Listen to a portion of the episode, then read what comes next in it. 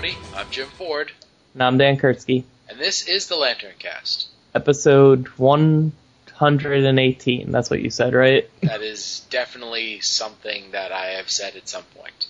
Why am I still the person that does the number? I never know what it is. Because I usually have less of an idea. You're the one that tells me. I'm the one that says that this is the Lantern Cast. It's hard enough for me to remember what the name of the podcast is. Yeah. I have to go with what I'm good at. Hmm. There's too much to say about that, so let's just get right into it. I thank you for your decency, and we'll go right into a voicemail. Um, and here it is. Okay, this is for Jim Ford. This is Lantern Cast listener Bold New Direction, sitting at work listening to episode 113, and I heard your call out for a German greeting. I'm sitting in front of Google Translator, and I'm about to give this a shot. So here you go. Hallo und danken für den Offer der Lanterncast. Bitte hinterlassen Sie eine Nachricht und hat einen guten Tag. awesome. Yes, yes, definitely a very awesome voicemail, and we thank you for it. But uh, what's even better is the Google translation, um, because as as you could guess, the Google Translator doesn't do too well with foreign languages. or English, for that matter. That I fair enough, fair enough. So the way that this this voicemail broke down was okay. This is for Jim Ford. This is listen. Cashless Maple New Direction. Sitting at work listening to happen. So 113, and I heard your call out for a German greeting. I'm sitting in front of Google Translator, and I'm about to give this a shot. So he did you go. Hello, when Don King's Road then offered, as I entered cast be talking to licensees. I did not great or in the hot side, including Todd. Now, you laugh, but neither of us speaks German, so that might actually be what he said. I'm pretty sure that he did not say I did not great or in the hot side, including Todd. You're just making stuff up now. So, thank you, Cashless Maple New Direction. oh god, yeah. Yeah. Yeah, it's cool you have the it's cool you heard from him. Like he he uh calls into the Xcast a lot, so I'm used to hearing his voicemails just not talking to us. nice. uh, so can, so is that going to uh, be our new voicemail greeting? uh, probably not. Only because I don't have any idea how to change that anymore. Uh huh. Uh huh.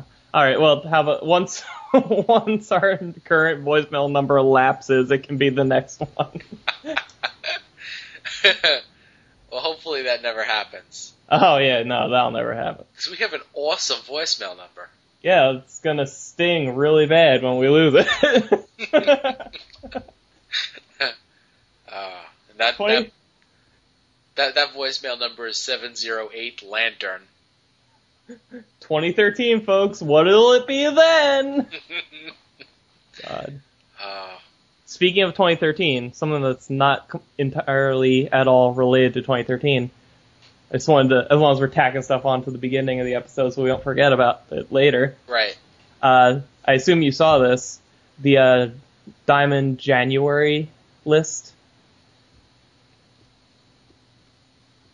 So the Diamond January list. Oh yes, yes, yes, yes. The yes, top- yes, the top ten- Yes, that- yes, Let me yes, tell them!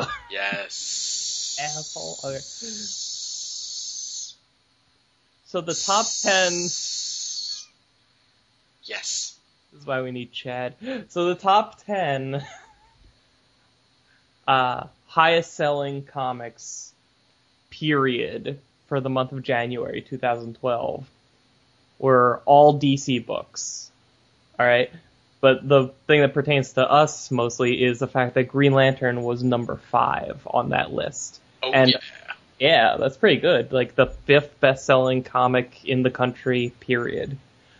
And I don't have, uh, I don't have the page anymore. I don't know where it is, but like, uh, DC, like they didn't announce actual numbers, but like their top, like their top ten best-selling digital, like through their digital store and Comixology and whatever. Like I think Green Lantern is basically at around the same spot there as well. So this book's pretty doing pretty good and pretty stable. Yeah, you know, uh, and the list goes. Um, these are all number five issues, you know, because that was what came out in January. But uh, number one is Justice League, followed by Batman, Action Comics, Detective Comics, Green Lantern, Batman: The Dark Knight, Superman, The Flash, Batman and Robin, and Aquaman. And one of the things that I had commented on the forums was that, like, you know, it's it's great to see Green Green Lantern doing so well. It is a little surprising that Green Lantern actually sold better than the Superman comic. Now, granted, Action Comics, you know, is the number three book for the month, but uh, I think uh, I think it says something when Green Lantern outsells the book titled Superman. yeah. Although it being just one slot above the Dark Knight. Why why is that book on this list? why is it not, why is it so high? I mean, I have to imagine it's well. I do like the art. Like, I, I think the art is is really nice on that book. Um, after reading like the first issue, like I didn't hate it, but when you compare it to Detective and Batman, it definitely seemed to me like the you know the lesser of the three. Yeah. Although when you look at it, the you know a top ten list and you have Batman and Detective Comics in the top four, then you know Batman: The Dark Knight is number six. It could just be that people want Batman. They want lots of Batman any way they can get it. That's true. And Batman and Robin is number nine as well. Um, and what's great is like Aquaman is number ten, and I want to give credit to Mr. Cosmic over on the Comic Geek Speak forum because he put this in a way that I love and I repeat constantly now. Uh, Aquaman number five outsold outsells every Marvel comic book in January. every think about that. Think about the running joke and laughing stock Aquaman has been for basically our entire lives. And Aquaman number five sold more copies than absolutely everything Marvel. It, he outsold Spider-Man, he outsold all of the Avengers, he outsold every Marvel book. Like uh, number eleven, right under him is Uncanny X Men. And the granted, it wasn't by a tremendous margin, but still, it's like it's Uncanny X Men for God's sake. I mean, come on. It's awesome.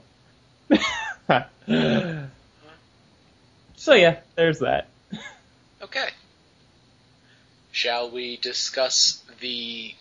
Well, yeah. Okay. Well, I guess that's a good segue because now we're going to actually talk about the January books. Oh yeah, yeah, that is that month, isn't it? yeah, segueing. Uh, it was an unintended segue. So, uh, Dan, why don't you take Green Lantern number five? Yeah, let's see what was so good about this thing. This better, this better feel like top five material.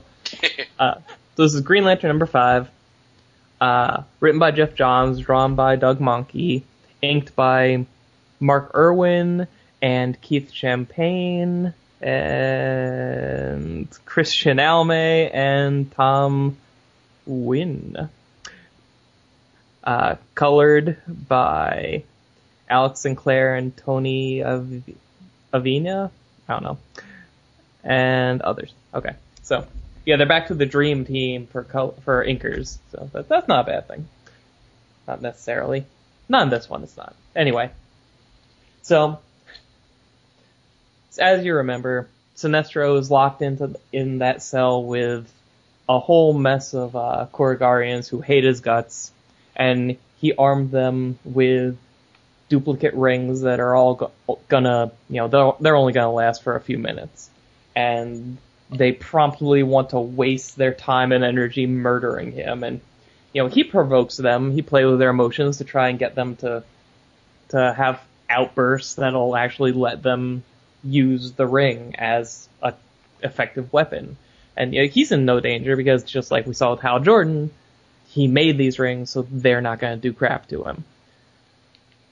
So you know he he uh, remote controls his battery, which is still being being uh you know looked at by that that uh that doctor guy who reminds you of somebody from Final Crisis. uh, totally blows that guy up. Like remote controlled zips over to the the decharge cell or whatever it is they call it. Busts down the door. All these lanterns jump out. You know, Sinestro breaks out Hal, gives Hal a charge. They're just plowing through Sinestro Corps members, and you know, first chance they get, Sinestro and Hal leave the fight, leave everybody else to be act as a distraction basically, so they can jump into the yellow battery again, because that worked amazingly well the last time. And the the plan this time with Sinestro there to make sure it goes right is to to uh, basically suck the power out of the yellow central battery into Sinestro's green small battery. Just enough just enough so that, you know, the yellow central battery is going to have to like, it's going to have to run this backup program to like, to keep itself lit, where it has to reabsorb all like the fear energy from all the rings on Korugar, leaving them powerless. And in a incredibly convenient turn of events, it also forces everyone wearing a yellow ring into a coma forever. Or until Sinestro decides to, you know, get them out of it. Uh, so with with the conflict immediately over, Sinestro is stand, is hovering in front of his, the population of his planet, or at least this part of it, and the kids like him. They're like, "Hey, awesome! Big green superhero just saved us. Whereas all the, the adults are still hate his guts because, you know, they know him. and, and, you know, he's basically saying, they're basically like, you know, get off our planet. You know, we're, we hate you. Go away now. And he does. And we got this cool shot of him and Hal flying away and Sinestro by himself has like these, these giant cages, box cages full of unconscious Sinestro Corps members, and he's got like the battery and like a very. I want Sinestro to help me move the next time I have to move. He is very good at packing things. and uh, you know, Sinestro's like, okay, well, you know what? I made a promise to you. I said, if you help me, you get to keep that ring, and I, I'm gonna keep my promise. You can keep the ring.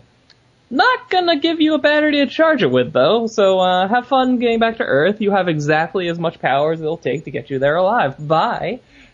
and and then Hal's like, what what the no crash, and he lands on Earth, and he kind of realizes he's like, you know, I've been screwed out of this ring twice now in like a week or however. I don't know how long he's been without the damn thing but he just he has like a momentary like like I'll I'll just call it a moment of clarity where he realizes what's actually important to him. You know, I guess based on like the whole, you know, he, as far as he knew, he was gonna die in that cage. That's why he like did the whole like you know, the Carol thing, like the last thing I want to see while I still have the power to make it.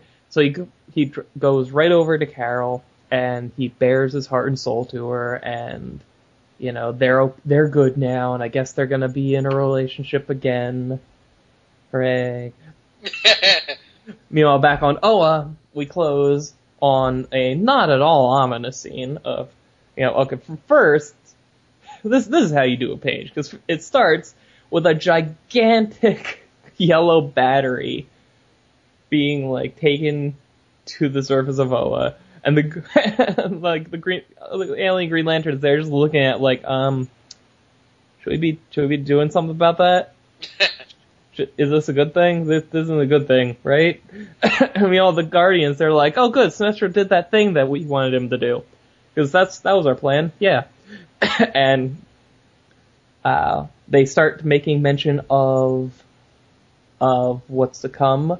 Uh, they, they are quoted, and I quote, thus they are quoted, uh, it is time to proceed to the Chamber of Shadows and free the First Lantern.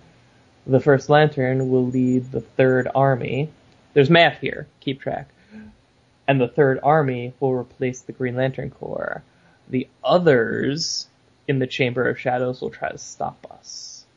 Bum bum bum. That's Green Lantern number five. The end, I believe, of this initial story arc for the New 52. Pro- probably. I don't know. The next one may be attached to this trade as well. Oh, maybe. Actually, I can find that out. Here, what do you? Well, what do you think? What did you think of this issue? Uh, you know, it's hard to say because like there are there are things that I like about it, and then there are other things that are just like uh, I don't know, like remote controlling the battery. Have we ever seen that happen? Uh, I don't think so. But I mean, okay, so if anybody would know how to do it, Sinestro would, blah blah blah, whatever. Okay, fine. So Yeah. he, he remote controls his his battery to open up the you know char- decharging station. Now that that kind of makes sense because if anybody's going to know about the charging station, it would probably be Sinestro. Well, didn't he just crash it into the door really fast? Right, but I mean, he would know about it to have a plan, you know, around it in the first place. That seems like a good plan for basically anything. Um, Let's blow it up and knock it over. but like yeah that that part i that, that whole part of the the comic i i'm you know I'm, I'm okay with that but then after they're out and they fly into the the yellow battery again hmm that's when things got a little weird. A little. okay like first off they fly into the yellow battery and there's no problems whatsoever. And there it basically looks like a hollow you know i don't know tube that they're able to just fly into with no energy you know? Eh. Like, like look, look at that. They they fly in and like there's energy around them around this magical tube that they're in Well, I mean, we're we. I think it's just the direction we're looking at from because we're facing. We're like the as readers, we're in the battery looking at the entrance, Mhm. so we're going to see a hole with the outside in it. Yeah, but I mean, like that hole should be like obscured by some yellow energy at least, because we're looking at it from beyond Sinestro. Now they wanted, they just wanted to make it clear like where these two characters were. Yeah, well, actually, It's not a tunnel. but when I was when I was reading this originally, like the first time I'm like looking at it, I didn't automatically, you know, realize that they were in the battery Why? because you could see the the outside as clear as day. Yeah, well, here's another thing to consider. The front of the battery is a giant funnel-like tube. so they could, they, this one panel could be taking place while they're still in the mouth of the damn thing. Or it could just be what I said. It, it doesn't matter. Hmm. Anyway, I didn't like that. And then they enact this like special survival mode by sucking they they need to funnel a lot of energy into this little green battery. Because, you know, if you look at the battery afterwards, it's you know it's dead. Hmm. Sinestro contains basically all the energy from the yellow central power battery in his green battery. Or, unless he sent it somewhere else. Okay, unless he sent it somewhere else. Um, and then that also put all the yellow lanterns in the area in a coma. Yeah. Yeah, that one, like, alright, there's a lot of stuff going on with Sinestro right about now that, that gets chalked up to, well, it, Sinestro would know how to do that. You know, it's the whole, and like, there's stuff, cause there's stuff that he's not telling anybody yet either. Cause like, um, uh, was it in here? There, uh, either in this issue or last issue, there was a moment where like somebody questions like, like why he has something set up a certain way, and he's like, ne- never mind, or I'll like, tell you later, maybe, or something like that. But Oh yeah, when when um, Hal is like, yeah, tried to unzip me. It's like, what did it do to me? And Sinestro says to him, nothing harmful. We'll deal with that later. yeah. Yeah, awesome. I mean, it's the kind of thing where, like, if Sinestro was going to build in a way to deactivate his core's rings, you know, I could buy that he would also have, like, hardwired the rings to do something to the people wearing them. Because, I mean, an army is still an army whether they have their weapon or not. Um, when Sinestro is transporting the battery and the two giant uh, cages of all the Sinestro Corps members, Yes. do you see what Yeah. he's transporting underneath that? Yes. Yes, I do. So they did not forget about Mongul. They also don't mention him at all. but he's there. Yep. Very much not in but he's there. Yep. Yep. You know, in the fr- back during Blackest Night, didn't they take Sinestro took care of him by like dropping the battery on top of him? So maybe he's just been like lodged in the ground under it. uh, now, speaking of the battery, yeah. Because, alright, look, we know at this point that there's gonna be like this big crossover worry storyline coming eventually with this third army, and it's probably gonna be like all of the books are gonna be doing like their next thing or whatever. And with Blackest Night, there was a lot of stuff we noticed about them mo- sometimes subtly, sometimes not so subtly, moving pieces into place for such an event do you th- what do you think about the fact that now there is there are several hundred at least Sinestro Corps members and the the yellow central battery on Oa. Well, I mean, to me, if I was Sinestro and I was trying to anticipate what the Guardians would do next, then I would think that, you know, uh oh, they may be getting desperate soon. They may have like some, you know, some new plan instead of Green Lanterns. Especially after Sinestro, along with the Guardians, all witnessed what Hal Jordan was able to do to Krona. Maybe Sinestro was thinking in the back of his mind, it's like, okay, they're getting ready to roll out the Third Army. Well, Well, not that, that not that he would know that, but he might suspect something like that was coming. In which case, if you have a yellow central power battery on hmm. Oa that he could recharge at any given moment, along with an army of Sinestro Corps members, then if you need to take out an army, then you know having this stored away on you know that third army's homeworld is probably a pretty good backup plan. yeah. it's that's basically exactly where I was going. Except I don't think he needs to have any specific idea whatsoever of what's happening. It's just in terms of like, okay, I want he wants to be able to make a power play against the Guardians eventually. Mm-hmm. So putting this battery and his Corps on Oa right under the Guardians' nose noses where they think it's not a threat at all. What like while meanwhile he has the ability to turn it all back on whenever he feels like it. Like that's just like an ace he's keeping in his back pocket or whatever.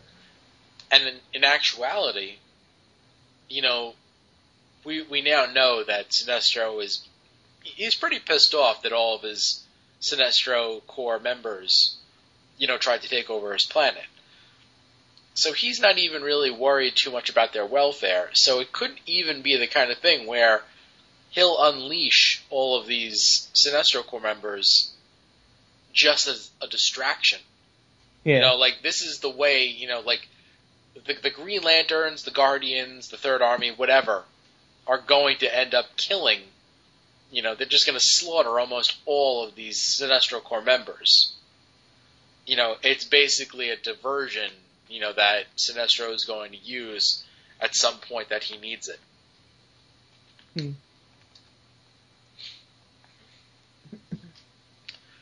So the first Lantern will lead the Third Army. Yep, he will. Okay. Yeah, I don't know. What do you think? Of, They'll come from the Chamber of Shadows, don't you know? yeah, it's Shadow Chamber. Ooh.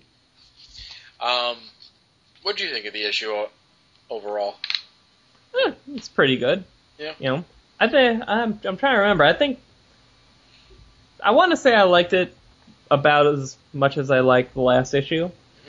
I mean, it it wrapped up the craptastic cliffhanger of last issue nicely and quickly, which I was happy about. And yeah, no. I mean, I I mean, it's like I said, like the the the really abrupt wrap up to the the whole confrontation.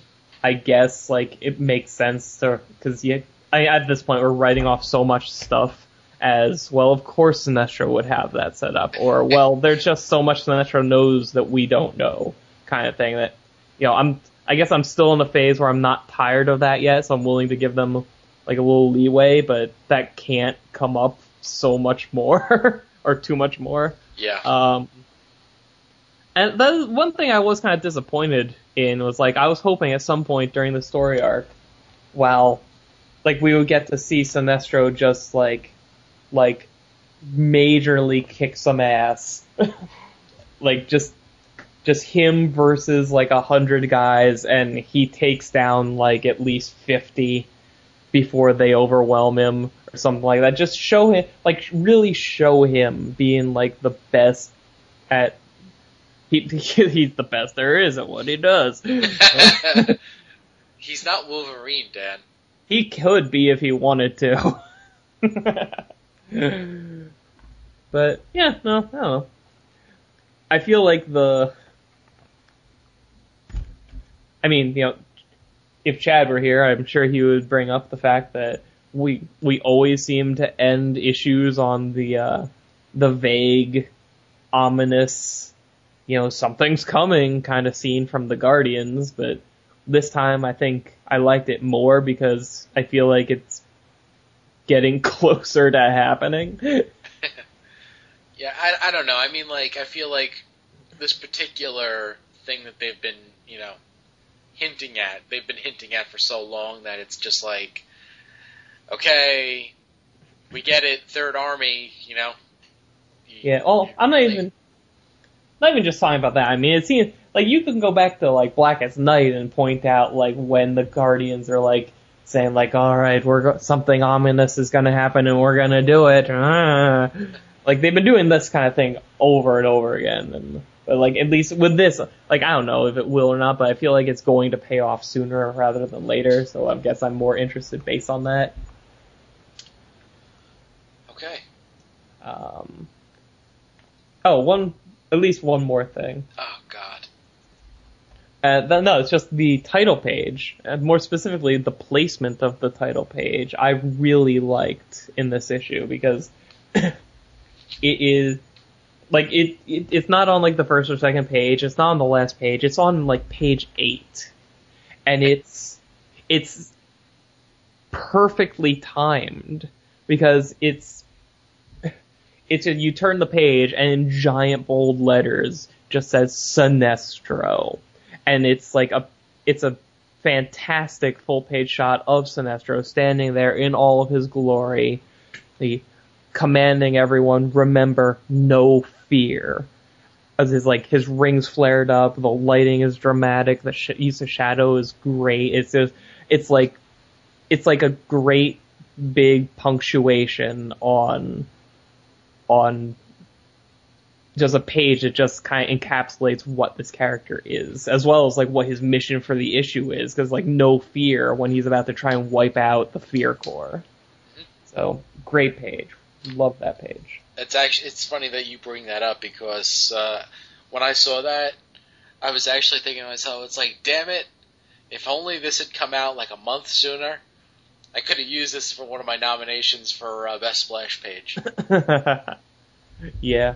Yeah, I the the use of shadows and, and colors on this are you know done extremely well.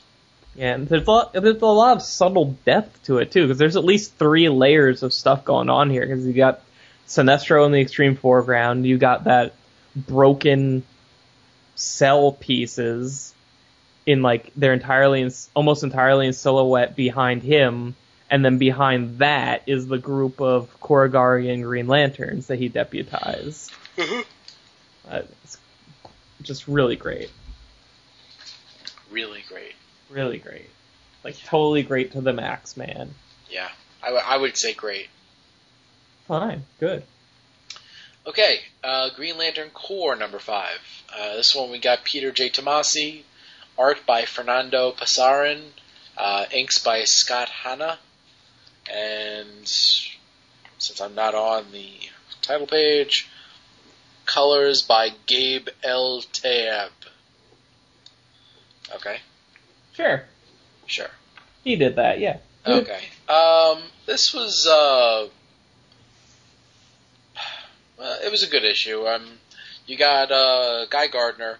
He wants he wants to get together a group of uh, you know like the best of the best, uh, the really true badasses from the Corps. Um, and what he's looking for are the the Mean Machine. It's a group. It's like a sect of lanterns that are just like you know total badasses. Uh, turns out they've been hanging out at a bar underneath Warriors that guy didn't even know about. He goes, he finds them, he finds four of them, and uh, he's able to talk them into joining the cause. Um, then we flash over. Uh, Martian Manhunter is still around, and he's explaining, you know, what he found out from the uh, the keeper um, that you know the whole backstory is the uh, the Guardians wanted to figure out a way that the Green Lanterns would have access to their power batteries whenever they needed them.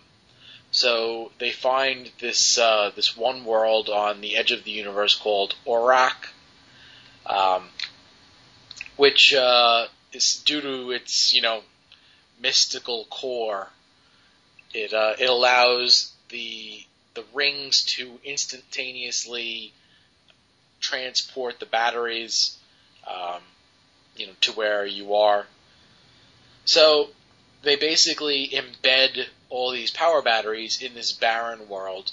Uh, turns out though that there was a race of people that were, you know, scraping by. Um, so the Guardians, you know, said, okay, well, you know, you let us keep our batteries here, and uh, we'll we'll help your world flourish. Um, and in you know what ended up happening was the batteries, you know, they kind of infused energy into this world, um, also giving the inhabitants of the world kind of like uh, the willpower abilities that we've seen in the past few issues. And uh, then very recently, the Guardians came back and decided to take all the power batteries from this world. Um, we don't know why. It could be because they don't want the lanterns to have them. I don't know. We'll get into that later. Oh, I have an idea. But uh, yeah. So you have these keepers who have depended on the you know the power of these lanterns to keep their world alive. Well, all of a sudden now their world world starts to die. So they've been you know going elsewhere to steal the things that they need, like an atmosphere, uh, wildlife, trees, uh, water, all that sort of things. Um, although now they've they've kind of gone crazy, and you know they won't actually be happy until they've gotten the central power battery from Oa. And they also want all of the ring fingers from the Green Lanterns. Um, the lanterns that got you know left behind and are currently being tortured by I'm guessing the overlord of the keepers, but Skele- Skeletor. it, yeah, it's basically Skeletor. So Oh no, no, wait, it's worse than Skeletor. It's Skeletor from that live action He Man movie. okay, it's it's motion picture Skeletor, and he's torturing all of the Green Lanterns because he wants uh, he wants something that we've never heard of before, the vibrational matrix signature that will allow them to breach Oa's orbital force field without alerting them to the Stargate. kind of. I mean, did they have that when they put a giant box around the planet? I, I guess not. I mean that that's that's definitely you know nebulous, but okay. So they're torturing them to get this information, and the lanterns won't give it up. Um, so you know, Guy now he has this this team of badasses along with the other lanterns who you know feel really bad about leaving lanterns behind. You know, you got uh, Lizard and the other guy and uh, her. Oh. All of their names escape me. Is uh, one of them? Let's see, Brick. You know, one of them's named after the writer of this book. Oh, uh, You know who writes this? Yes, book. Isamot. Okay. Lizard, other guy, her, you know. Okay, you got Isamot, you got uh, uh, Rock Dude, Hanu, Jesus Christ. What Hanu. Brick. Um, oh, what's her name? Sheriff? Or Oh yeah, something. Sharif. Sharif. Is that what that is? Uh, that's what I'm going with. I'm gonna keep calling her Sheriff. I think she is a sheriff too. Okay. Uh, yeah, so they're all, you know, it's like, okay, you know, let's let's go get them, kind of thing. Uh, but since these, you know, these keepers are imbued with the power of willpower, then you know you can't just use your rings against them. So they figure, okay, well, we need a couple extra extra insurance policies to help us out. So they literally have these two Sinestro Corps members that they refer to as Fat Man and Little Boy, which if that's if that uh, sounds a little familiar to you, it should yeah. because that's the names of the bombs dropped on uh, Hiroshima and Nagasaki. Yeah. Uh, and the the big one, I guess, uh, his body just excretes fear gas. Like I I took it to be like he would explode or something really easily. Cause don't don't they say like they want a fear bomb or something like that? Yeah, yeah. And they're like, hey, wait a second, I know a guy who is one. basically. So they pack them up, take them with them, and uh, then they uh, they find a couple of space pirates, and you know, a giant battle. They basically steal their guns. So now they have tons of guns that don't require willpower, and a you know a fear bomb, and uh, they're ready to go in and uh, attack.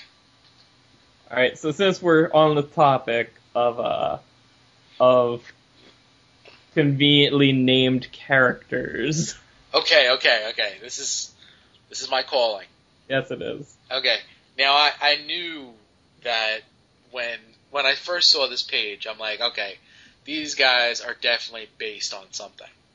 So you got Lee, Bronchuk, Aldo, and Flint. Now, you know, I, I did a little bit, little bit of research on this. Bronchuk, that was, I think, the giveaway. Um, it's he's based on Charles Bronson. Lee wasn't the giveaway. No, no, definitely. they didn't not. even they didn't even change that name. I know, but his likeness is, you know, it's different. It's difficult with the hair. okay. But if you look at Bronchuk, I mean, he looks very much like Charles Bronson uh, on this the first page where you see him, and then a few other pages. Then you have Flint, who's based on Clint Eastwood. You have Lee, based on Bruce Lee, and Aldo. I was unsure, but my dad was telling me that uh, there was a what do you call it? Um, kind of like a lovable badass called Aldo Ray who was in a bunch of like you know these kind of movies back in the day also. Uh, and if you've seen uh, what's that movie? Um, Quentin Tarantino, Inglourious Basterds. Mm. Uh, I- Brad, what? Have you seen it? No. Oh, of course not. well, Brad Pitt's character in that movie is uh, is named Aldo Raine, and that's kind of a tribute to Aldo Ray. Ah. So, so yeah, so that's that's what these characters are based on. They're based on, you know, cinematic badasses of old. To you know, kind of play up the fact that they're badasses in here. It's like to kind of invoke the badass idea. Um, Green Lantern Untouchables. Yeah. Or no. No, no, no. Expendables. That's the one. Yes, yeah, Green Lantern Expendables. Um, And- GLE. it's awesome. But uh it's really cool because if you go through, like, there's a few scenes where it's just like, you know, they're definitely like homaging these these characters. You know, like there's one one scene where uh, Bronchuk is like, you know, you're looking for lanterns whose clocks are running out and no one's going to miss them, huh? And that's funny because Charles Bronson starred in, let's see, what was it? How many Death Wish movies did they make? I don't know, 11? Um, you know, and you got uh, was it Flint? The, you got one scene in here where he's just like he's sitting at the table drinking a beer, and like you just you look at his face and it's like it's such a clear you know Clint Eastwood look. Wouldn't it be great if, like, they were planning ahead for Green Lantern 2 because they want these guys to play these characters just like Marvel wanted Samuel L. Jackson to play Nick Fury? that, well, well, I think they they'd probably have a pretty hard time of that, considering that three out of four of them are dead. you know what? They have great CGI. And plus, you know what? Could you imagine that? Green Lantern 2, directed by and starring Clint Eastwood. Come on. Me either. Oh man. yo, yo. Uh, now about these guys gathering here, like how big of a jerk is Kilowog? He's like basically like, oh yeah, by the way, there's there's a bunch of rough and tough jerks that like dug a hole under your house and have been living there. I knew all the time. Forgot to tell you. I knew the whole time. I wasn't telling you on purpose because I'm a dick. wait, wait till you hear the other stuff I'm not telling you. Oh my god.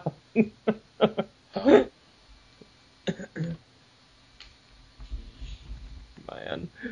What do you think about the fact that what do you think about their strategy of all right, rings aren't working, let's go get a giant ship full of guns.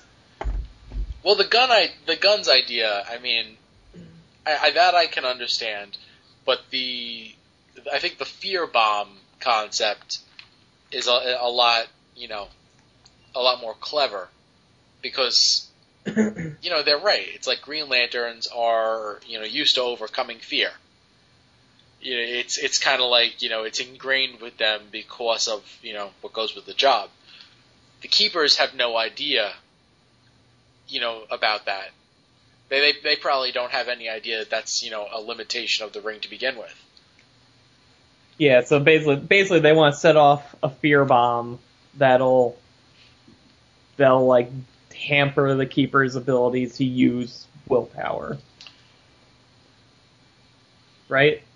Is that what they're doing? Yeah, basically, yeah.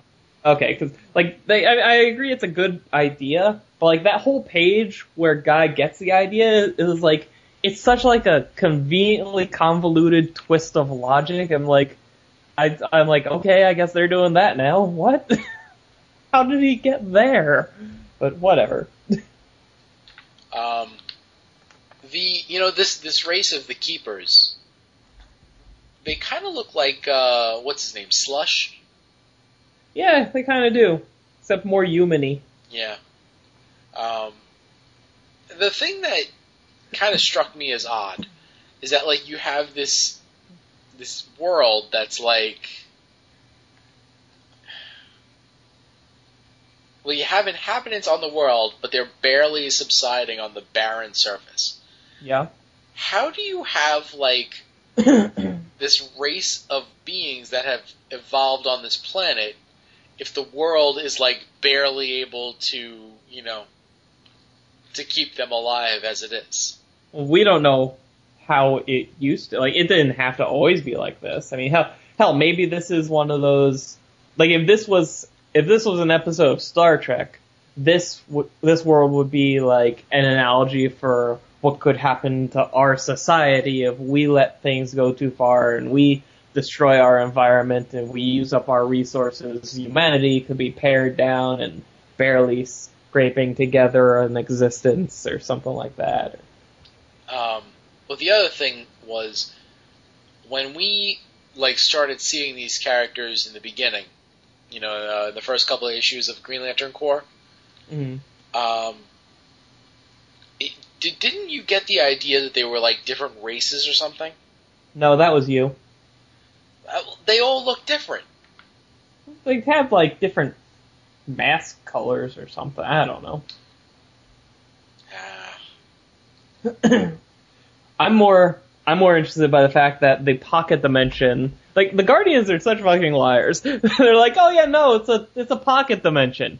It's it's not a planet in regular space at all. Yeah, no, uh, yeah, yeah, no, it's fine, it's fine. Don't even worry about it. yeah. There's no will ninjas watching over these things. uh, oh, hey, so as per the reason the Guardians decided to to just say screw you guys, we're going home, we're taking our ball with us.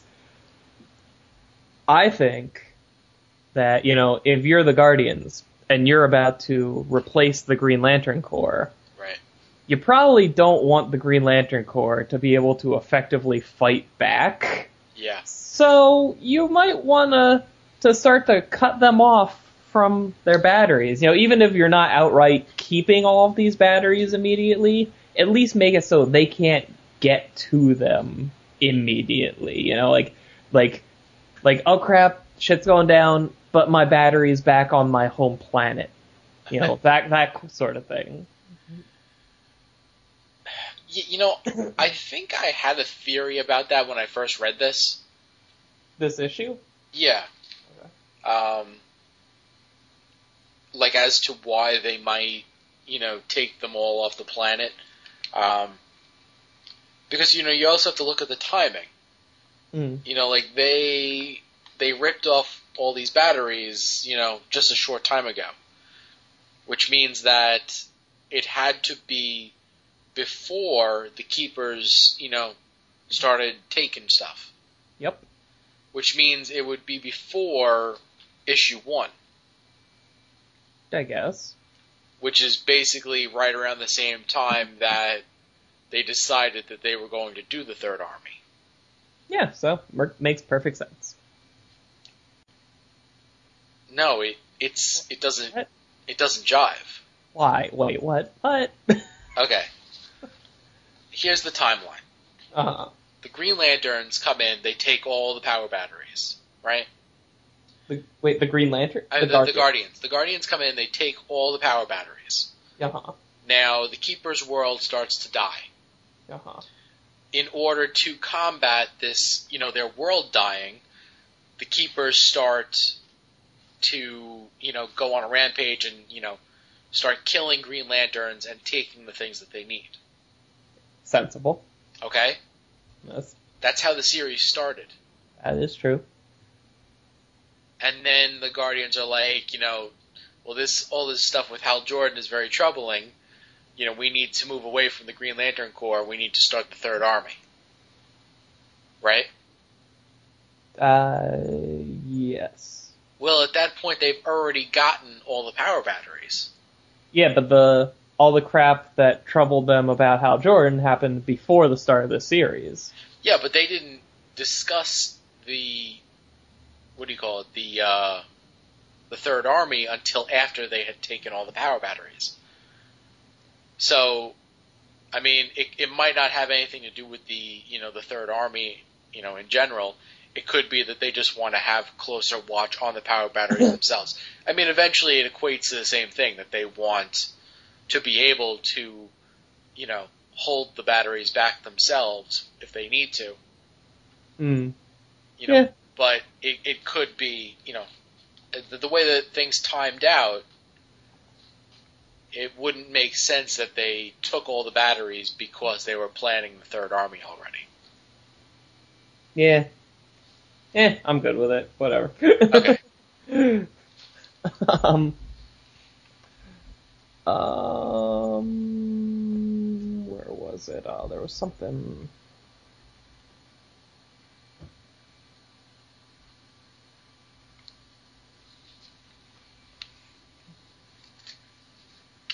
Hate the Martian Manhunter in these comics. Oh yeah, that was another thing.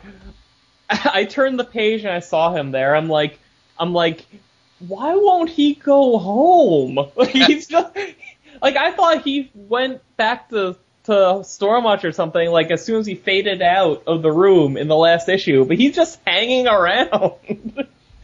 he just won't leave. He's like Stan Lee in that Simpsons episode where he won't leave comic book guy's shop. Um, near the end, when they're fighting the space pirates, hmm there's a there's a scene where Lee punches one of the pirates in the face in the helmet, whatever. hmm He's got like a glowing, burning fist. Oh, see Iron Fist. Yeah. Now. Well, you know, not no, not Iron Fist, but Oh, it's got like the blazing kung fu fist kind of thing. like Iron Fist. No, not That's- Fist. That's that's what that's exactly what Iron Fist does. okay. Listen, okay. Yeah, but in general, I like this fight scene. Like this whole action scene, kind of satisfied what I didn't get from the fight on Korugar in Green Lantern. So like, it's like in this, like I'm glad I read these two issues in the same day because like they balanced each other for me. Yeah, I mean, like this particular issue, I feel like was it wasn't filler. Like it definitely progressed the story enough that it's it absolutely would not be considered filler. But like I think that maybe some things were just thrown in for I don't know, the point of fun almost. Like the fight scene. Yeah. You know, like and the the, the whole gathering up the uh, the mean machine. Yeah, uh, I mean, uh, after the first half of this issue, you needed the fight scene. Mhm. I mean, how, like that page. I mean, it's, it's like earlier in this arc. They, they keep doing this with this story. Like earlier in the arc, we had. I think it was right when the Corps found that uh, that water world that was like all the inhabitants were dead, and the, those Green Lanterns were strung up or whatever you had like four pages straight of of these Corps members standing around going going like I'm mad as hell. I'm gonna show them. I'm gonna get them. We're mad. Rawr. And then here, like once you got the mean machine, that the mean machine, right? That's what they're called. Yeah. yeah. When they're in the same room with the regular Green Lantern Corps, you got this whole page that's basically just panel after panel of of what are you? You're nothing. Yeah, I'll show you nothing. Ah, I like your spunk, kid. Again and again with they, they they make sure they just repeat it with every pair of characters until they have all of them, and then they move on. I'm like, really? yeah, well that that's all. You know, like the, Char- the, like the new guys have to prove themselves to the old guys. yeah, like Charles Bronson checks out Brick's ass. She punches him in the face. and is like, "You got Moxie." I like, "Yeah." yeah, I mean, it, I feel like one of the things that Peter Peter J. Tomasi does is that he he really likes to, you know, put in the homages for you know like the uh, like old war movies and stuff like that. You know, like like the whole concept of you know Kilowog training. You know, like you- you have a character who's completely based on the uh, you know the the guy from Full Metal Jacket. Yeah. I mean, oh, Ermey. Oh, I miss Ermey. I hope they talk about him or do a flashback story or or push me off a cliff after lighting me on fire. yeah. Um, I remember before this started, uh, Tomasi told, like, was quoted in interviews as saying he wanted to make this run of the book more, more, uh, you know, Green Lantern Corps as a military force. Or I think he might have used the term Call of Duty somewhere in there. Which is why, like, it's, it's, uh, noticeably more graphically violent and I guess why they're putting in more like the the the 80s action movie characters. Probably why they they gave everybody a whole mess of artillery at the very end too. yeah. No, um, like I definitely like it. Although I like it more when he he puts his own spin on it. You know, like because what do you call it? The he did it ano- another time because you had the the Kilowog in training story. You had like this to a much lesser extent. There was one other story recently. Oh man. The hero? Yeah, yeah, and it was like it was it was another kind of like uh, redo of you know like a general story that we've seen before. Are you thinking of the Emerald Knights DVD? No, it, but it, it might have been in Emerald Warriors, like one of the last couple of issues of Emerald Warriors. Eh. It Well, might. he he did like the the police drama thing on the space station with Batman. um, It's like a cop drama but in space. What happened in that? uh, the International Space Station was falling because there was a, uh League of Shadows got scientist on there and stuff. There was lots of like interrogation room stuff going on, which also happened in this arc about an issue ago. yeah, I don't. I don't remember at this point, but yeah, it was just. It, it did seem very much like, you know, like something that you would have seen in a movie from the '80s or something. Yeah, yeah. I would. I mean, uh, let me let's let's say right now, are any members of uh, the Mean Machine going to survive this story? It doesn't matter. Yeah, we're never gonna see them again, are we? Which is fine, because I mean, honestly, like I'm re- I'm reading this issue, and like it occurs to me, like okay, they've they've done pretty good by like by Isamot, not so much in this issue. Well, he got a couple like good panels in here, and like Hanu, like they did they've been doing pretty good with since the relaunch started up with. But like this like sheriff, sharif, whatever, like I know nothing about this character really. I would like to be learning about this character right now. I I mean like I liked seeing her reaction to almost getting killed, but that's basically the only real quality thing I've ever seen this character do. So like I would like to see that her explored more. And like all of a sudden Brick's on this cast now and like like she has popped up just sporadically since Green Lantern Corps Recharge, and I feel like I've read so many issues that have her as part of the the ensemble cast. I don't feel like I know this character at all. it's like like it's, okay, do your mean machine thing, but as soon as this story is done and the Expendables are gone, just, just like focus on like your cast and just like give us something to make us care about them. That'd probably help. Yeah. I mean, overall, like I don't. I mean, I'm curious to see how the story ends, but the whole concept of like, okay, we're we got Green Lanterns, they're gonna grab a whole mess of guns and go shoot bullets at the bad guys. That doesn't re- that really doesn't interest me at all. Like I'm always like like it's the re- like one of the reasons like I can never like get into like westerns or or mo- or a movies where the violence is like basically gun based is like like I don't know I don't know. I'm I'm so much more into into science fiction than I am that. Where like you could have the exact same fight scene except in this version it's lasers and in this version it's bullets I will not give a shit about the bullets version, but I'll like the lasers one. oh, and I did look it up before. I forgot. The uh, first Green Lantern hardcover is going to be the first seven issues of that series. Okay. I don't know. I don't know why I remember that just now. I will say this about Green Lantern number six.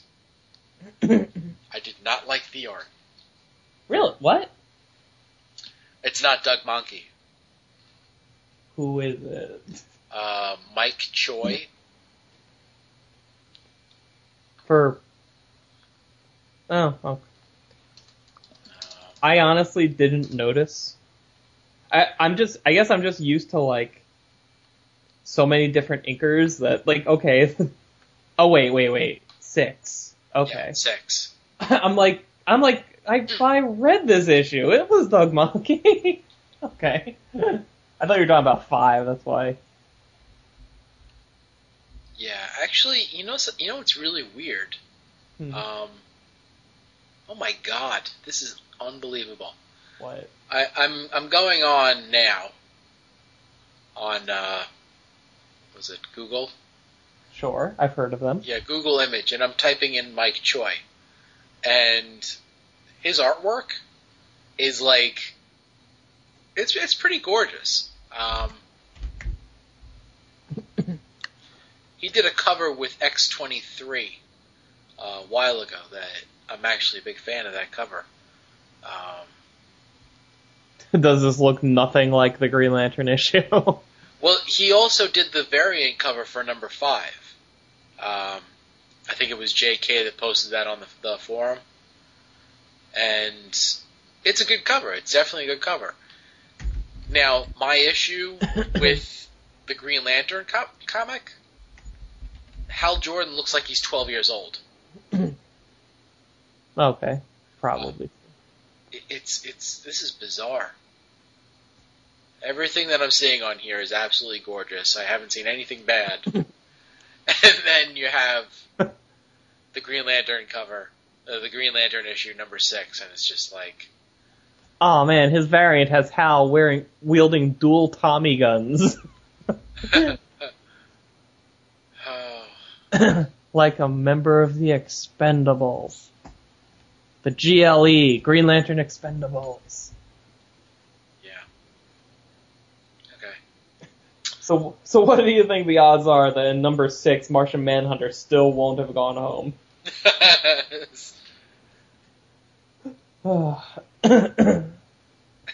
it's like, I told you, I have to leave. I won't be around here, and you won't remember anything. Guys, like I'm trying to sleep. It's like I'm trying to, I'm actively trying to forget you.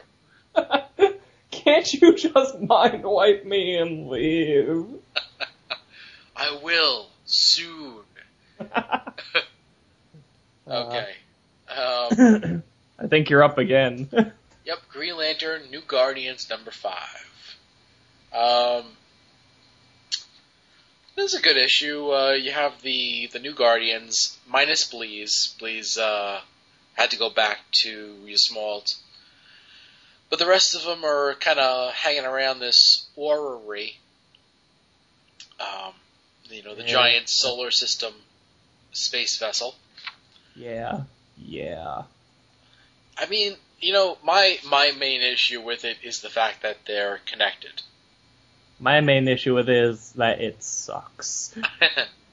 Although, uh, who was it? Somebody on our forum likes it for all the reasons that I hate it. yeah. I'm not gonna hold that against them. I mean, like if this if this solar system was like a man-made solar system, and it didn't have the connecting pieces, I would probably appreciate it a lot more. Um, although then again, I guess the the pieces are to reinforce the fact that it's all connected. But whatever. Okay, so you have all the guard, the new guardians. They're hanging around this thing. They need to get in because they, you know, they think that whoever is taking their rings is uh, is inside this thing. So they decide to split up into uh, twos. Um, they're going to do the buddy system. They're each going to kind of try and get in and take a look around and see what they can see. Because this there's basically since it's the size of a solar system, you know, if they stayed together, then checking it out would take forever. We uh, click back to Ysmault. You have Bleez landing on Ysmault, and uh, she's trying to explain to Atrocitus what what happened with the rings, and she's kind of like stuttering, you know, like uh, like a moron. Atrocitus just gets so fed up and is like, you know what? I can't I can't deal with this. This is this is undealable. I'm tossing you in this river of blood so that you can finally talk again. So, and you know, you kind of have to give it to Tony Bedard on that one because he, he made the whole, you know, making Bleez coherent again. He he did it in the what's it the, the span of two pages, and it's just as interesting, if not more so, than in Red Lanterns. Well, I was gonna ask you. Now that we've we've gotten two completely different versions of why Atrocitus did this to her, and which one do you like better? so is it is it just because in this one he made her intelligent again because he wanted her to find out where the red ring went, and she wasn't physically capable of telling him. In that one, he did it because he was like super paranoid and wanted an ally. Yeah, well, the the the, the one in Red Lanterns, you know, I, I didn't like that explanation at all. Um, but this one, you know, it, it makes a lot of sense. It's like, okay, you, you know, you need to you need to be able to talk to me, and he also does throw in like the the caveat. I have pondered how best to secure the future of my Corps, and I have come to believe the answer lies in these crimson depths. So it, it's kind of like, you know, he had his idea, yeah, yeah, I have to laugh though. This one, he just kind of dunks her head in it, as opposed to just, as opposed to submerging her completely or drowning her. Yeah. It's like a puddle. It's not even an ocean.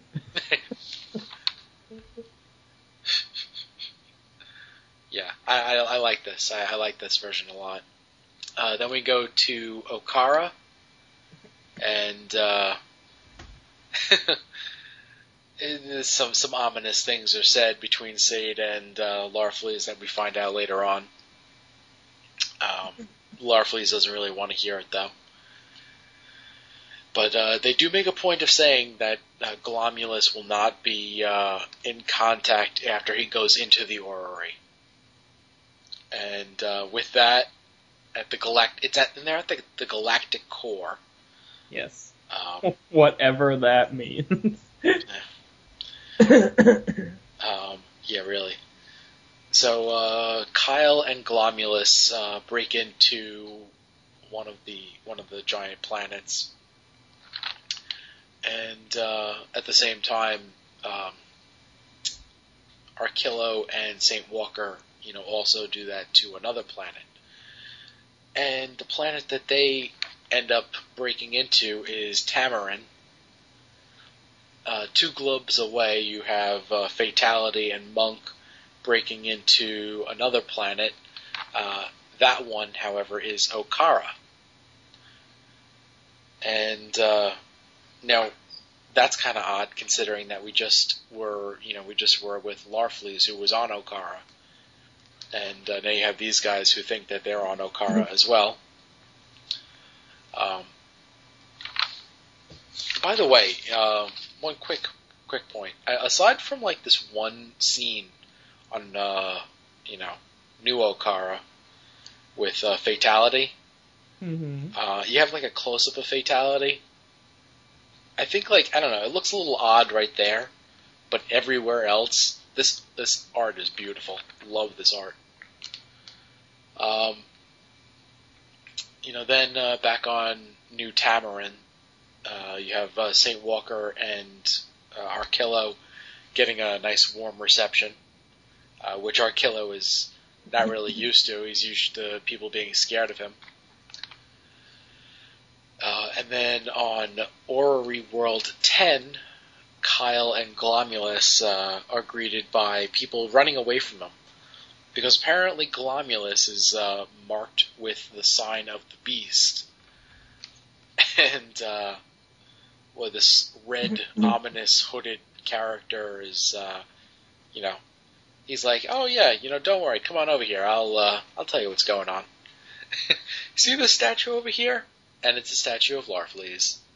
Um, it's like, yeah, you brought in a, you know, a follower of uh, the Beast, so now we're going to get uh, our our Archangel, and uh, he's going to completely tear you apart because you, uh, I guess, dis- disrupted the sanctity of our special worlds or whatever.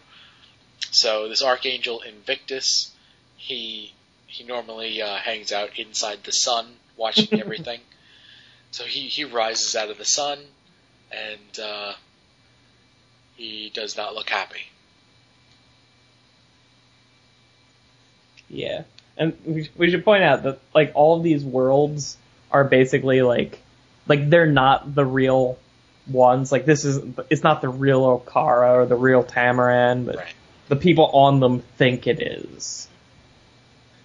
Um, This guy uh, was it Invictus? yes. Uh, his costume looks an awful lot like Kyle's when Kyle had all the rings, Does it? especially with those shoulder blades. Oh yeah, he had those. Hmm.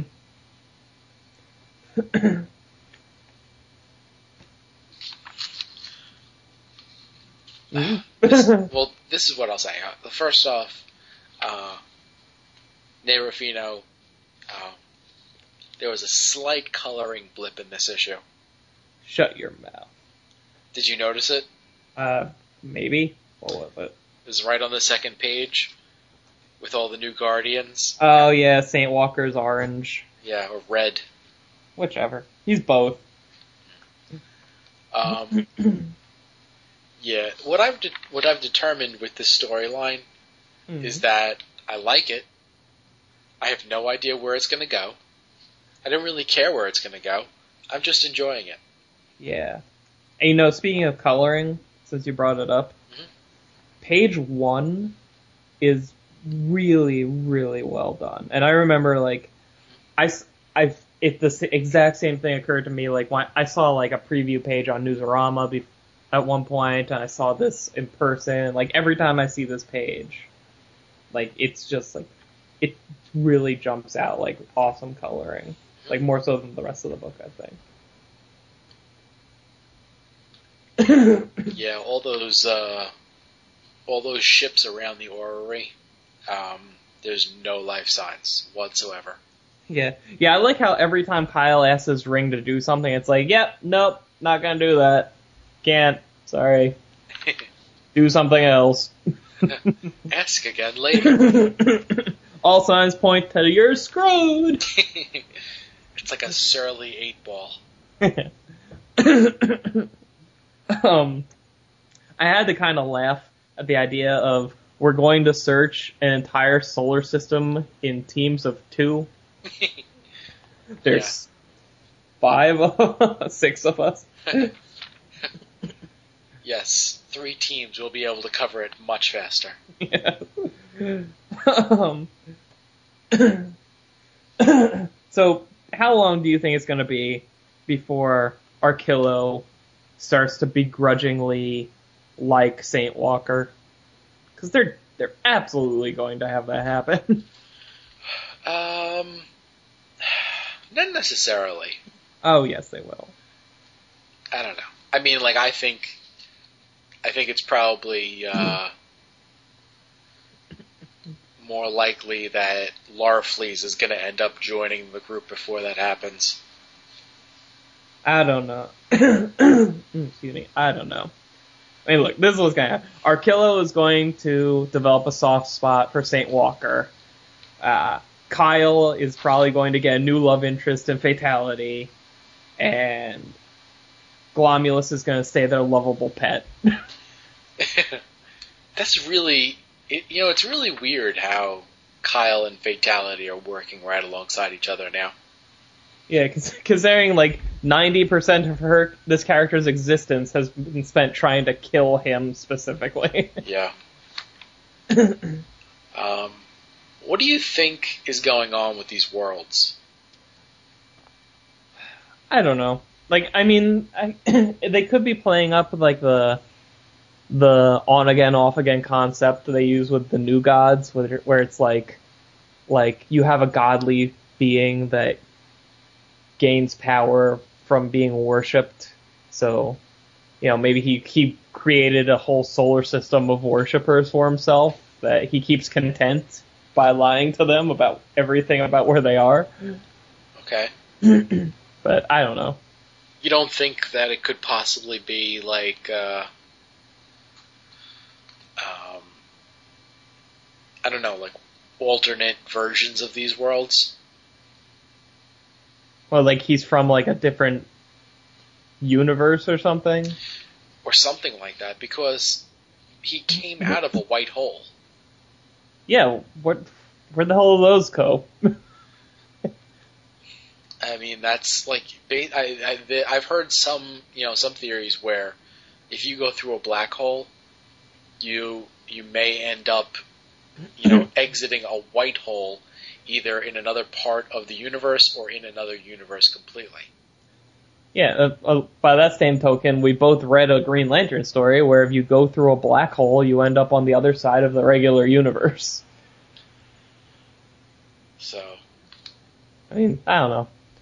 I'm more curious as to like what specifically makes him hate Larfleeze. right. and then the other, uh, you know, the other idea is that could this, you know, character be from the future? Okay. Could these like, you know, could like these worlds be the same worlds just from the future? Oh, okay. Well, that would be cool too. I like time travel. Um, you know, so that way it's not something that Larfleeze has done, you know, but what he will do or whatever. Uh, but he knows though. He knows this guy is coming for him. That's Yeah. why he. That's why he did all this crap. Mm. I don't know. We'll see. I just hope we don't lose Gl- Glomulus. And uh, speaking of that, what do you think? What do you think is going to happen with Glomulus? Because, as you pointed out, Larfleeze is going to be cut off from him once they're inside the orrery, and they're inside it. And Kyle, they they devote a good amount of dialogue to to Kyle questioning, you know, you know, you're just a puppet, right? So it's just Larfleeze talking through you, right? And it's just, and Glomulus just keeps reinforcing like I'm me kind of thing. So like, like I th- I think they're on the ro- they're trying like pretty hard to establish Glomulus as a character over a construct. It's like I don't know like they're gonna say like the soul of Glomulus is still in the construct or something like that, or Maybe by cutting it off from Larfleeze, he'll develop more of his own self awareness. yeah, maybe. That'd be cool. Yeah. I want like like, I mean, I know Geoff Johns loves writing Larfleeze, so as, as far as I'm concerned, like, yeah, you know, let Johns keep them. Like, put Larfleeze somewhere else. Anybody can use them whenever, and keep Glomulus as this book's Orange Lantern. Yeah, that'd be cool. I I am enjoying you know Glomulus in this book. He turns into a wedge, a fl- and he flexes. He's kind of like uh, Dynamite. or or Slimer. um, yeah, but bottom line, like this, another great issue. Um, I'm I'm really I'm really digging this storyline, and you know I I'm guessing it just started, but uh, I don't know, like they really they're really just firing on all cylinders on this book. Yeah, this is a really good read. This is like I keep saying it. This book surpri- still surprised the shit out of me. Yeah. I did not expect to like it. Like I, I think I was looking forward to it in concept alone because it was like, it was like the. I'm just gonna call them the Skittles Squad because Kyle did in this issue. this is the Skittles Squad book, so I was looking forward to it for that. But it's it's tr- it's effectively transcended its initial concept. I mean, hell, like I love because I mean, I mean the whole like Saint Walker, Arkillo pairing. Like I was like, okay, that like there've been, as far as I'm concerned, they planted the seeds for like a development between those characters as soon as you had Saint Walker heal his tongue. It's like that's like okay, of course you're gonna put them together. But Fatality and Monk, like I love the fact that like okay, she's she was raised as a warrior, so like like she turns around and like has all these like insights to him through these like subtle mannerisms he has but doesn't talk about. And she basically like like she calls him out on like like you're base you're a warrior. You don't say it, but you're like you tactically assess the situation every time you enter into a new area, like the way you look at things, like like who exactly were you before you became a lantern? And he just has this look on his face of like of angry. and it's like that's that's a kind of interaction like if we had that from any character that wasn't her, it would have felt wrong. It's like like uh, Tony Bedard is placing his characters well. He's also making Monk come off as a dick because at this point, like that knock thing just seems to be when he doesn't feel like talking to people. Pretty much. I'm trying to think, is there anything else to say other than it was it it good book, yay?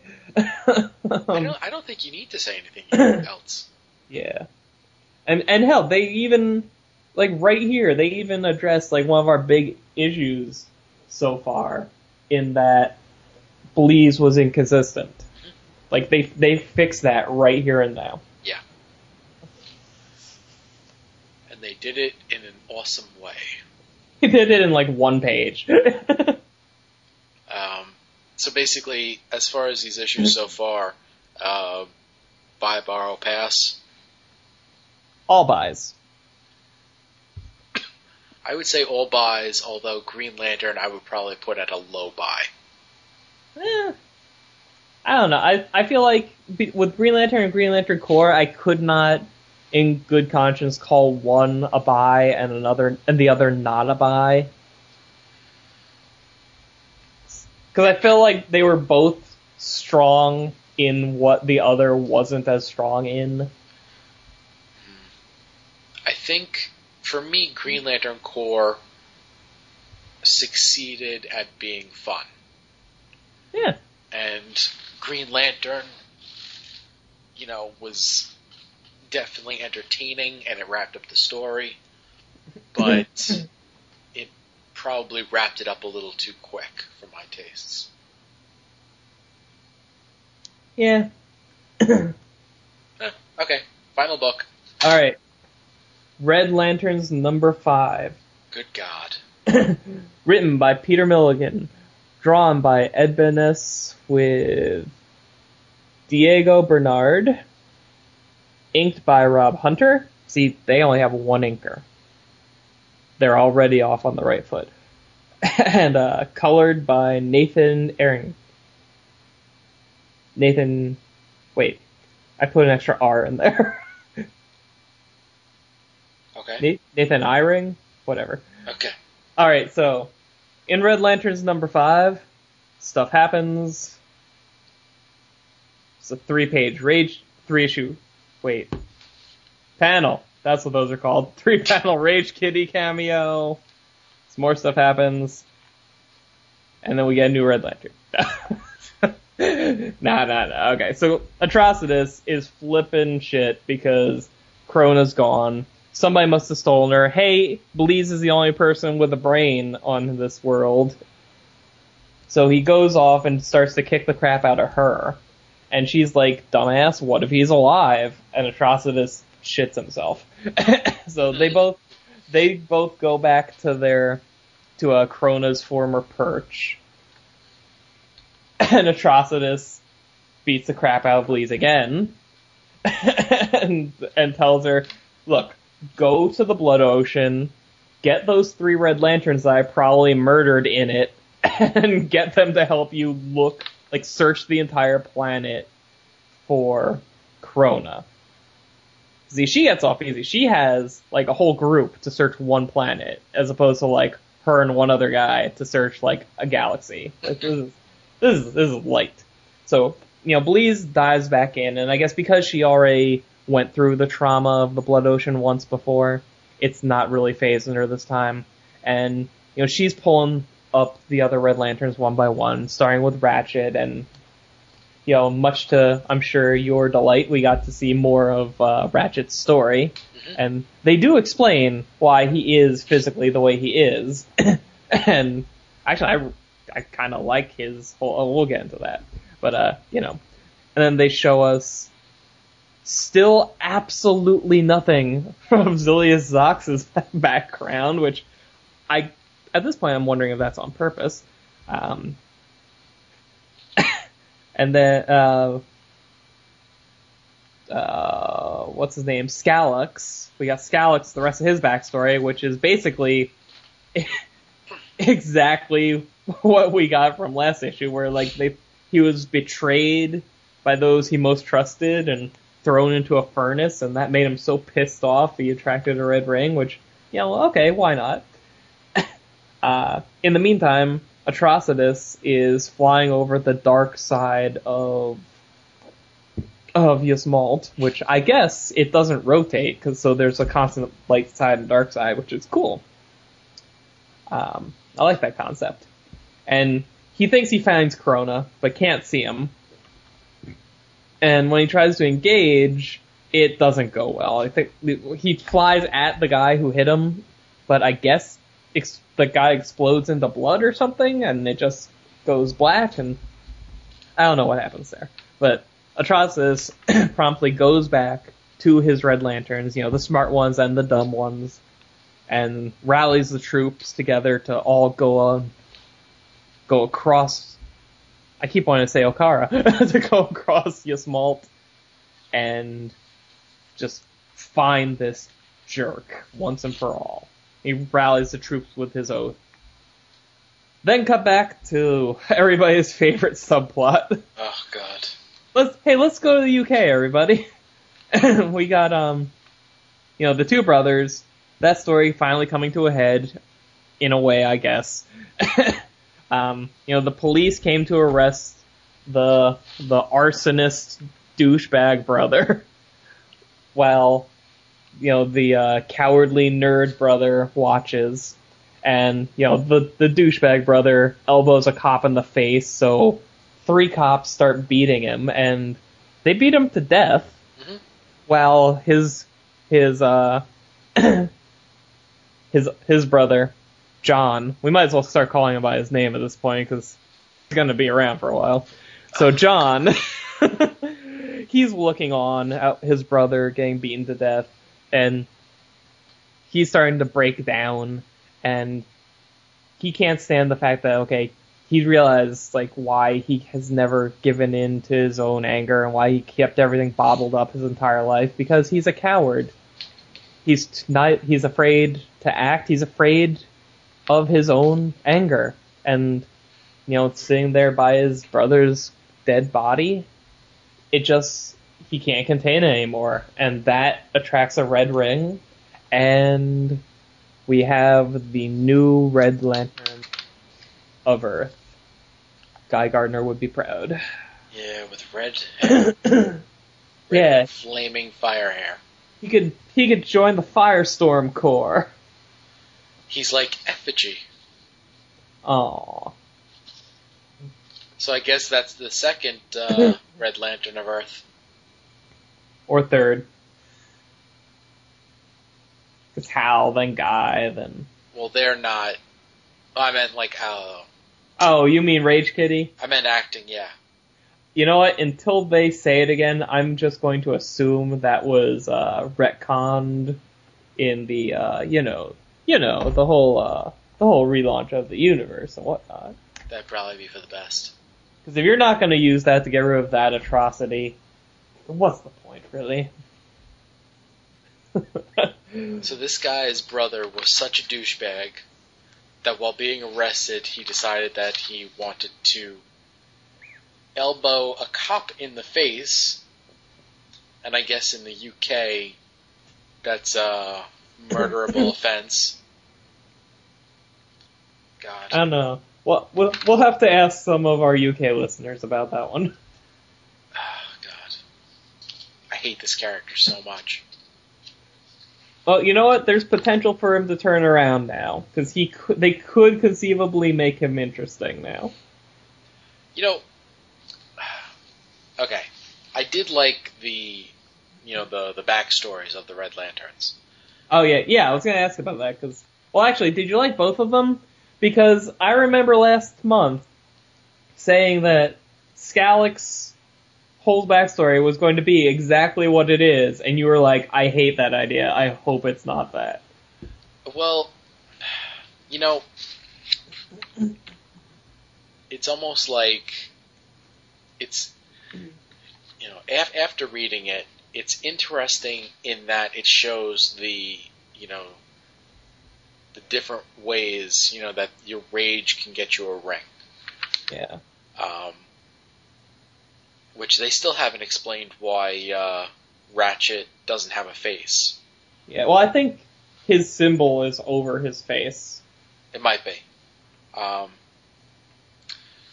but uh, and you're right, they haven't showed uh, was Zilius Zox's origin. Yeah. But the thing that pissed me off was that Ratchet is actually saying something interesting. You know, as far as making a comment on, you know, the the motivations of the the Red Lanterns. And for the first time in this this godforsaken fucking book, somebody is actually, you know, reflecting on something in an interesting way. And we have Zilius Zox telling him to shut up because he's talking too much. Now, how fucking ironic is that? Uh, The first time that it happens, and, you know, it's actually like, oh, wow, this is dialogue that doesn't make me want to stick, you know, knives in my eyes. And we have another character telling him to shut up because he's talking too much. That is some fucking bullshit right there. Yeah, yeah, and we should say that uh, Ratchet finds out like from Bleez that the mission they're on is to fi- basically to what Tross has been has been saying to find people worthy of you know having revenge exacted on them and to carry it out. So they're judge and executioner. And after hearing like the some backstories, Ratchet's like, so wait, wait, wait the red rings can go to good people and bad people, well then that means that we can't possibly have any real criteria for picking out who gets dealt retribution. So everything we're doing here is flawed. yeah, well, you can't uh, confuse it with a moral crusade. Yeah. Yeah, which is funny because like, didn't you make that exact point? There, like everything Ratchet said, like as soon as Atrocitus said it in like issue two or something. Basically. You know what my favorite part about this comic was? What? On like one of the last couple of pages with uh, the whole Corps where Atrocitus is rall- rallying the troops. Yeah. We get the alien in What? the background. We there's a Red Lantern alien. Oh, the blue thing on the ground. Yeah, Oh, yeah, I guess so. that's awesome. So I can round up now to two characters in this book that I think I really like. Because Blaze continues to be used well, and Ratchet is. Like, I wasn't sure about his design, because he's basically like a big brain looking thing with tentacles. But, like, and I kind of like that now, too, because, like, he's he's gonna be like one of the main casts of this book, and he's not even remotely humanoid. I, I like that idea. Like make an alien that looks completely alien, but like his back, like his Red Lantern origin, like they like he was locked in a cell, like an an eighty year prison sentence in solitary, mm-hmm. and they made sure that to, to just to make it worse, they cut off all of his limbs. And like like like he measures things and like on year two this happens. On year 14 this happens then on year 20 i started to see weird shit like this is like oh my god like this one it's like he went on a hunger strike at one point and like they started having to force feed him like with like these these metallic arms and he's like even this felt like comfort because it was contact of some kind. It's like, oh my god. and like when he finally like just fucking freaks out and the ring shows up, he's like like that panel where he is crying and foaming at the mouth and like he goes to touch the ring and it's got just like this little fiery spark. Like he's not even touching the ring. There's like a half inch between him and it and it just sparks to him. Like that is an awesome panel. Yeah.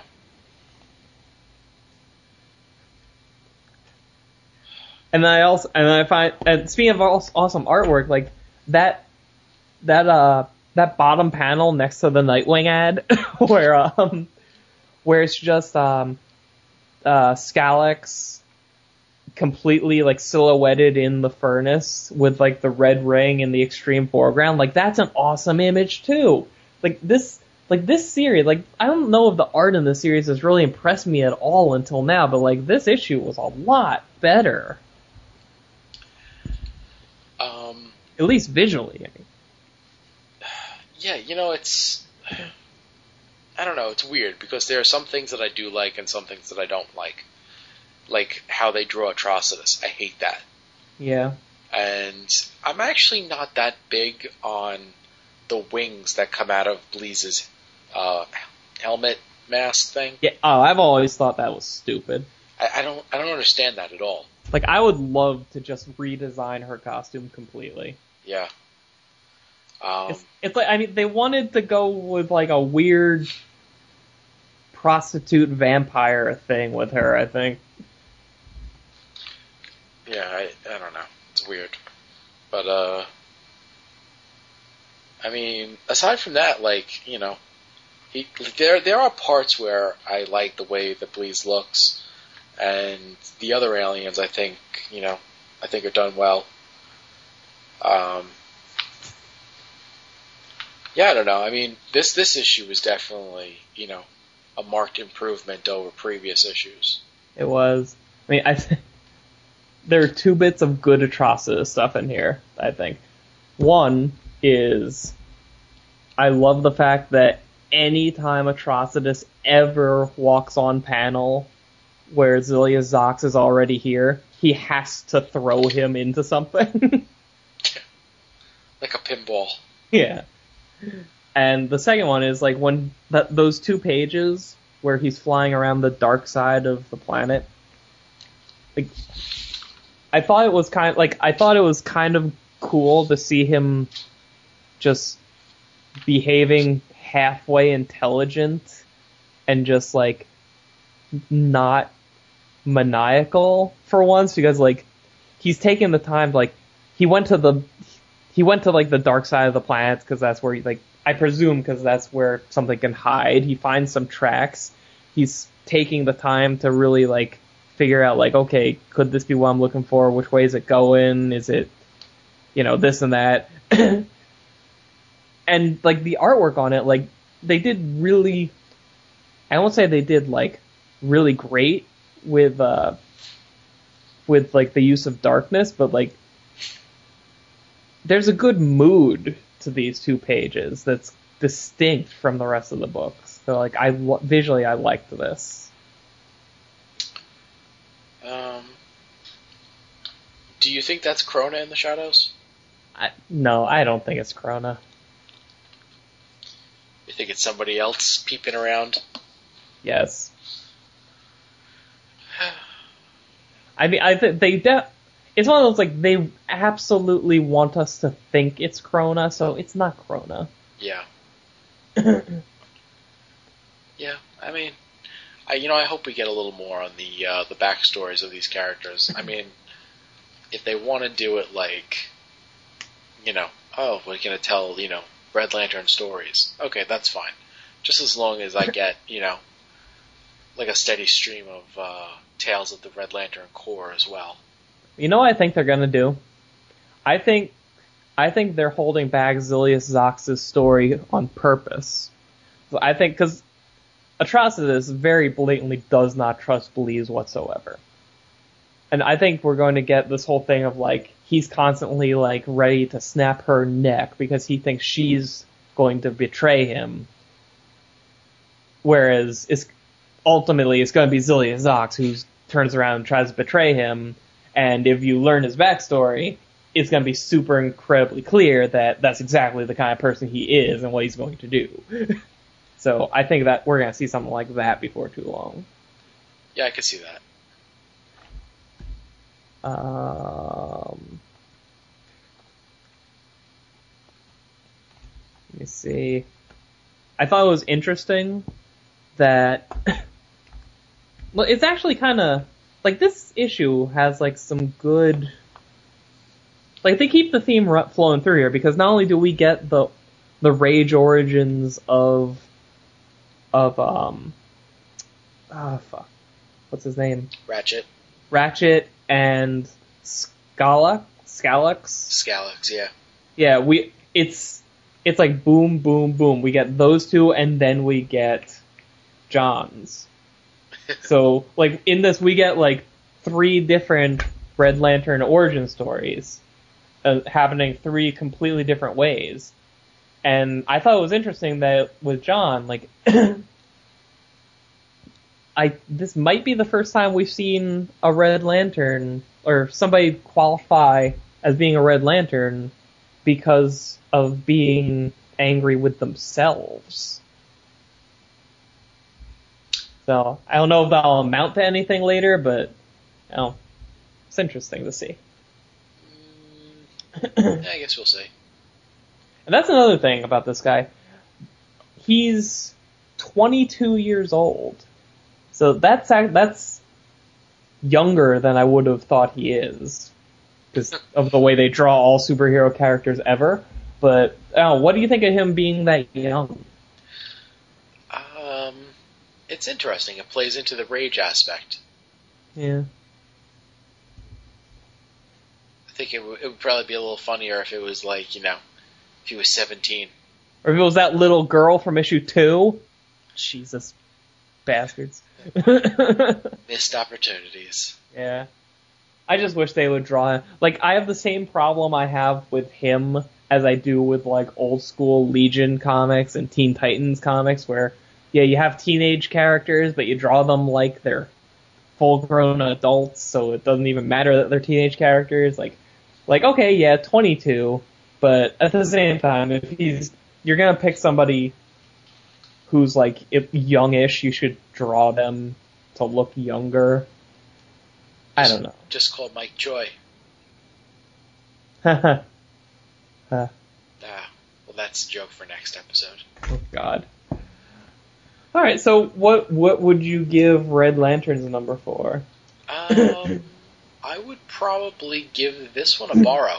Uh, This one would be a high borrow. Yeah, we're getting dangerously close to Red Lanterns being a buy. This is gonna be interesting. Yeah. I'm looking forward to. Uh, I don't know if it's next issue that Guy Gardner shows up, or maybe it's two issues from now. Oh Whatever. God. Whatever, Guy Gardner shows up eventually. I'm greatly looking forward to that because I like it when there's actual characters in this book. uh, I don't know. I think I'll be happy. but no, this this. Go ahead.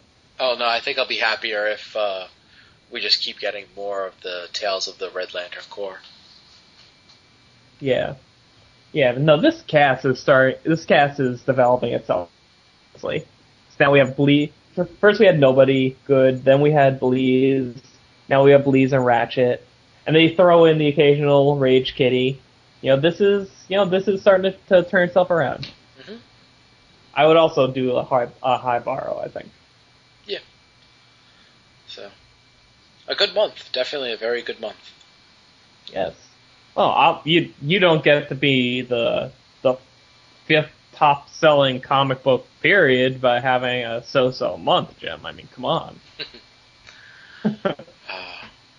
So, yeah, I've already read Green Lantern number six, and all I can Don't say, all I, all I can say is that uh, do it. La la la la la la la la. uh, all I can say is that I can't believe they killed la off la that character. la la. Oh. Just kidding. Um, oh. Okay, so uh, if you want to call us, you can call us and leave us a voicemail at 708 Lantern. Go to our In website. German. Yeah, whatever. Website is lanterncast.com.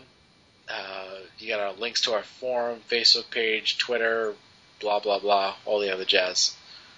Uh, emails at lanterncast at gmail.com or Jim, Dan, Chad, Jason, or James at lanterncast.com. We all have our own individual emails.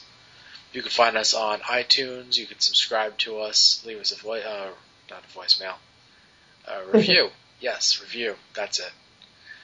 Um, and uh, uniting the world's heroes. Oh wait, no, that's not ours. That's the that's the other guys.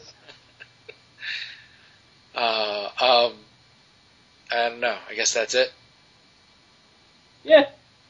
that's our closing. Did I tell you? What? Yeah. Oh, hey, because they can hear this too. I don't care. Did I tell you? I could. I guess I couldn't have because I decided this yesterday. I'm going to try to hit MoCCA and Wild Pig now Really? because I yes because here's here's what I'm thinking. I have like I have like some like two weeks of vacation days and I never use them up. I always have it left over. So one thing is I'll take like a week off and I'll it'll be like seven days and like the first day will be like the last day of MoCCA and the last day will be the first day of Wild Pig because they're like it's they're like one week apart, so I can hopefully like get in one day at each con. Okay. So if you were going to go to MoCCA on Sunday, you may was- find me there. Yeah, I was hoping to get to go. Um, what weekend is that? Um, It's like April. the yeah, it, it's like it's April 28th and 29th, I think. It's the last it's the last day of April, basically. Okay. Um, yeah, I was I was definitely thinking about going for at least a day to that. I, actually, there's no way I would go two days. But uh, Yeah, Saturday, April 28th, and Sunday, April 29th. there was another thing that I was looking into as well. Um, okay, but that's the end of March, beginning of April. Uh, okay, yeah, we'll see. Um, I'm de- definitely gonna have to wait until it gets closer to decide if I can go to that. Yeah. But uh, yeah, no, those are cool ones. Those are definitely cool ones. I mean, you know, right now my priority is you know go to Wild Pig for at least a day. Yes. So beyond And, that, and pick up the stuff I have for you. exactly. I Yeah. have a short. I have a short. Here's what I got. I have a short box of comics for you. And when was your birthday? oh, July. Yeah, I have your birthday present that I refused to mail you. so you're you're gonna get that Sha- God. just in time for this year's birthday. oh boy, awesome! It's gonna be a busy year. oh yes. Uh, okie doke. So good night, everybody. Yeah. So long till next week Yes. ish. Eh.